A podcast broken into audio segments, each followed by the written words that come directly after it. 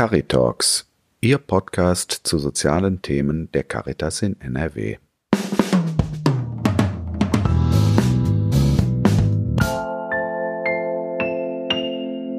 Mein Name ist Juliane Büker, ich bin Volontärin bei der Caritas für das Bistum Münster und heute bin ich im Gespräch mit Markus Proff, dem Leiter des Referats Krankenhäuser vom Diözesan Caritas Verband Münster. Es geht um die Frage, wie werden Menschen, die krank werden und Behandlung benötigen, in Zukunft versorgt? Bei dieser Frage spielt auch die Caritas eine Rolle, weil allein im Bistum Münster tragen insgesamt 60 katholische Krankenhäuser dazu bei, im Notfall Leben zu retten. Herr Prof, schön, dass Sie da sind. Herzlich willkommen. Danke, dass ich da sein darf. Mögen Sie sich kurz vorstellen? Mein Name ist Markus Proff, ich bin hier Leiter im Referat Krankenhäuser und korrekterweise auch Pflegeausbildung ist auch ein großes äh, Thema bei uns im Referat. Ja, und wir beraten und äh, nehmen die Interessen wahr, um die 60 Krankenhäuser ähm, im Bistum zu vertreten. Danke. Mm, gerade jetzt zur Zeit der Corona-Pandemie äh, und im Vergleich mit anderen Ländern fällt ja Deutschland ja eher positiv auf. Wir sind ganz gut aufgestellt, was die Gesundheitsversorgung oder die Ausstattung mit Intensivbetten angeht beispielsweise. Mm, konzentrieren wir uns mal auf Nordrhein-Westfalen. Woran liegt es Ihrer Meinung nach, dass wir stark darin sind, Menschen, die krank sind, gut zu versorgen? Ja, also man muss natürlich auch zuallererst sagen, ähm, dass wir auch Glück gehabt haben.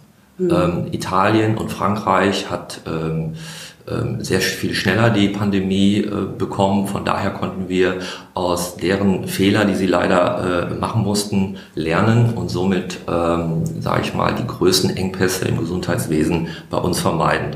Ja, wenn wir jetzt nochmal speziell auf Nordrhein-Westfalen gucken, also unser schönes Bundesland, müssen wir sagen, also in Nordrhein-Westfalen haben wir eine sehr, sehr spezielle Struktur. Wir Wie haben, sieht die aus? Was ist daran so speziell? Ja, das ist natürlich historisch bedingt. Ähm, wir haben ähm, im Land ähm, über 200 katholische Krankenhäuser.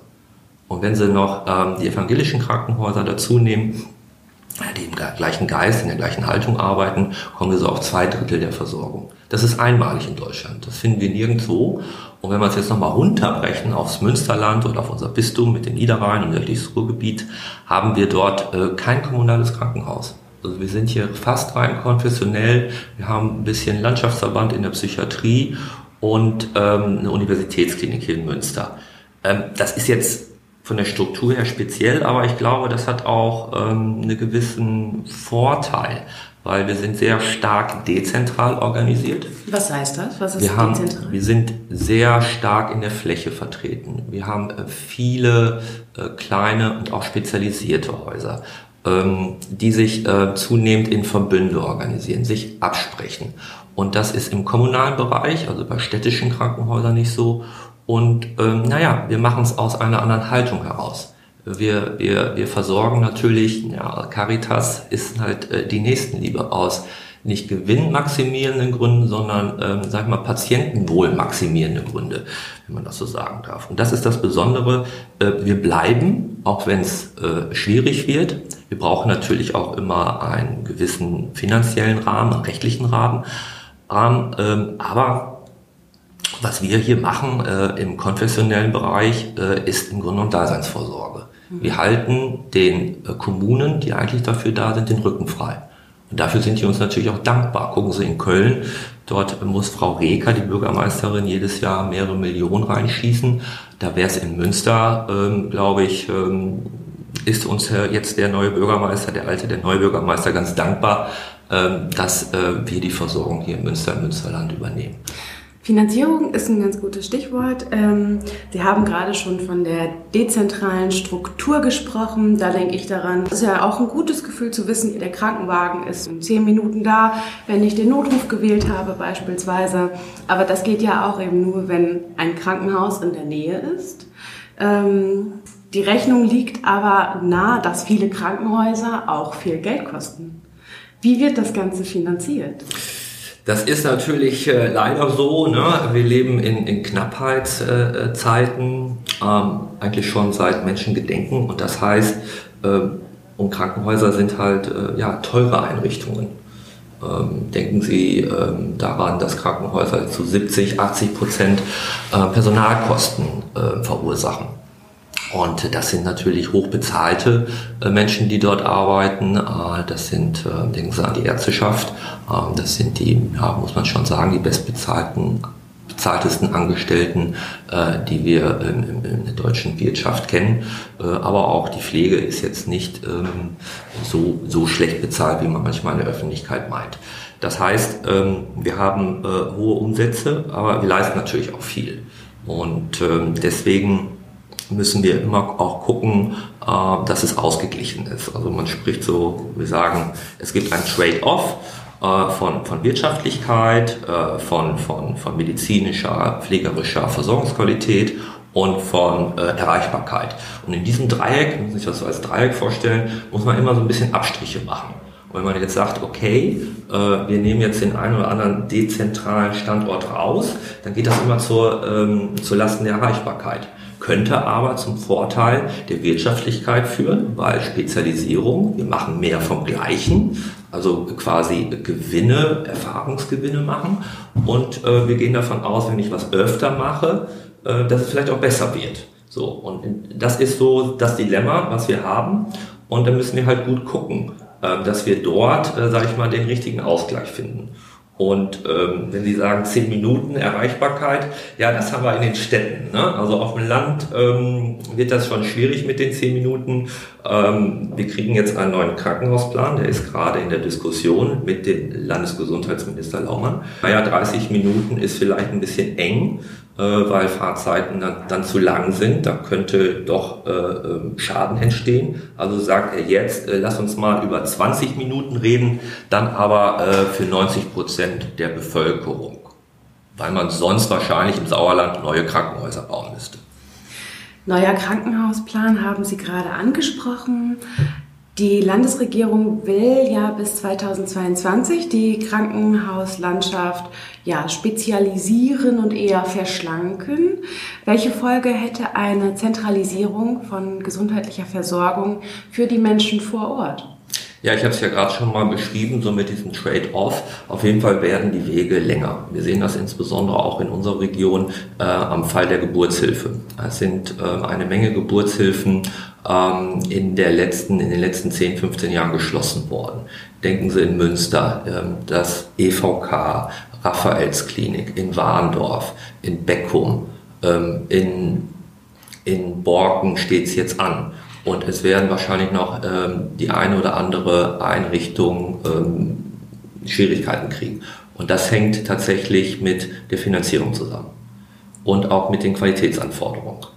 Ähm, und die Qualitätsanforderungen kommen immer auch nicht nur von oben, vom Bund, vom Land oder von der Ärzteschaft, sondern auch äh, von den ähm, Patienten oder in diesem Fall von werdenden Müttern und Vätern, die sagen, ja, ich hätte gern schon, äh, wenn ich entbinde, eine Kinderklinik äh, nebenan.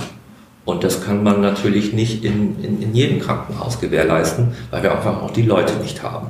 Also äh, wir haben nicht die spezial ausgebildeten äh, Pflegefachkräfte und wir haben auch nicht dann die, die Kinderärzte in dieser Form. Von daher, wie gesagt, wir müssen gucken, dass wir einen guten Ausgleich kriegen und äh, nicht, ähm, sage ich mal, rasenmäherhaft mit so einem Krankenhausplan über die Landschaft äh, fahren. Also wir müssen, glaube ich, sehr regional gucken und äh, sehen auch, wie der niedergelassene Bereich in die Versorgung reinspielt, wie das äh, Rettungswesen reinspielt und äh, dann natürlich auch, wie die Krankenhäuser als, sag ich mal, letzte Versorgungslinie ähm, ähm, aufgestellt sind. Also ich warne davor im Krankenhausplan dort ähm, schemahaft ähm, ähm, eine Schablone über, über die Landschaft zu ziehen.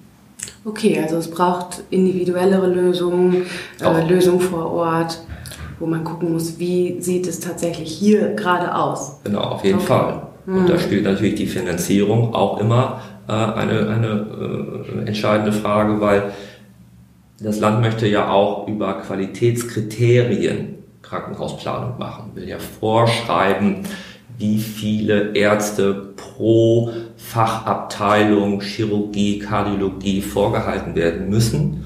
Und im Grunde genommen legt sie damit ja auch eine Kostenstruktur fest. So, und wenn ich dann aber äh, eine Kostenstruktur habe, die quasi fix ist, sonst darf ich es nicht machen, dann kriege ich die Lizenz nicht dafür. Ähm, und dann kommen die Leute nicht, weil das Krankenhaus wird nach Fallpauschal bezahlt. Das heißt, ich kriege nur für jeden Patient Geld, aber nicht für diese Vorhaltung, für diese Fixkosten. Das heißt, wir brauchen, wenn wir halt Vorhaltung wollen in der Fläche, auch ein anderes Finanzierungssystem, was nicht auf Menge ausgerichtet ist, sondern auch auf, sage ich mal, eine Vorhaltefinanzierung der Fixkosten. Okay. Jetzt ist die Problemlage sehr deutlich geworden oder das Spannungsfeld. Vielen Dank für die Erklärung schon mal bis hier. Mm, die Caritas hat eine Idee davon, was es braucht, um die Zukunft der Krankenhäuser in NRW gut zu gestalten. Sie wollen auch in Zukunft eine hochwertige, wohnortnah und wertorientierte Versorgung sicherstellen. An welchen Stellschrauben müsste da Ihrer Meinung nach konkret gedreht werden, damit das gelingt? Im Grunde genommen muss man erstmal versuchen, die Komplexität zurückzudrängen. Also äh, ich sage mal, vor Corona-Zeiten hat der Bundesgesundheitsminister pro Monat und das 16 Monate am Stück 16 Gesetze erlassen. Ähm, mir kann keiner sagen, und mir kann auch keiner äh, wirklich glaubhaft versichern, dass er die Komplexität so im Griff hat, äh, dass er die Wechselwirkung des alten Gesetzes mit den neuen Gesetzen und auch noch mit Finanzierung und äh, Zukunftsausrichtung im Griff hätte. Das glaube ich nicht. Also wir müssen versuchen, diese Komplexität und Kompliziertheit wieder zurückzudrängen. Wir kommen immer mehr in eine, würde ich mal sagen, in eine Herrschaft von wenigen, die das noch verstehen. Und wir als jetzt ich auch als ähm, würde ich sagen als als als Experte ähm, habe ein Vermittlungsproblem in der Öffentlichkeit. Wenn ich über Finanzierungsthemen spreche, über Krankenhausplanung, über Qualität, ähm, dann dann fallen die meisten Leute vom Schlitten. Die kann ich nicht mehr mitnehmen, äh, weil diese Wechselwirkung äh, nicht mehr verständlich äh, zu übermitteln bringt. Also mein Appell wäre, lasst die Leute doch arbeiten, habt Vertrauen zu unseren Strukturen wir sind nicht die Fahnenflüchtigen wie vielleicht die äh, andere, sage ich mal, Träger, ähm, die eher auf Gewinnmaximierung aus sind. Wir sind die, die ähm, die Gewinne, die Überschüsse, wenn sie denn da sind, äh, im System belassen. Und äh, wir machen das schon ein paar hundert Jahre teilweise. Also äh, ich würde mir als erstes schon mehr Vertrauen wünschen, auch von der Politik und nicht diese ja teilweise äh, doch auch Gängelung. Und zum Zweiten natürlich hängt es auch mit Ressourcen zusammen. Also wir wissen auch, Krankenhaus ist ähm, ein Thema, was refinanziert werden muss. Ähm, das bedeutet, ähm, wir sind natürlich abhängig vom Beitragszahler, also vom Arbeitnehmer, aber auch vom Arbeitgeber. Den vergessen wir ja oft. Also wir brauchen eine funktionierende Wirtschaft. Wir dürfen, müssen aufpassen, dass es nicht zu knapp wird dass unsere Häuser nicht in so starken finanziellen Schwierigkeiten gelangen, dass sie über Geld in die Insolvenz getrieben werden. Das ist dann Krankenhausplanung über Insolvenzen. Das wollen wir nicht. Das haben wir in, im Kreis Steinfurt schmerzlich erfahren vor ein paar Jahren in Emstetten. Ähm, das darf nicht passieren. So, so darf Planung nicht vonstatten gehen.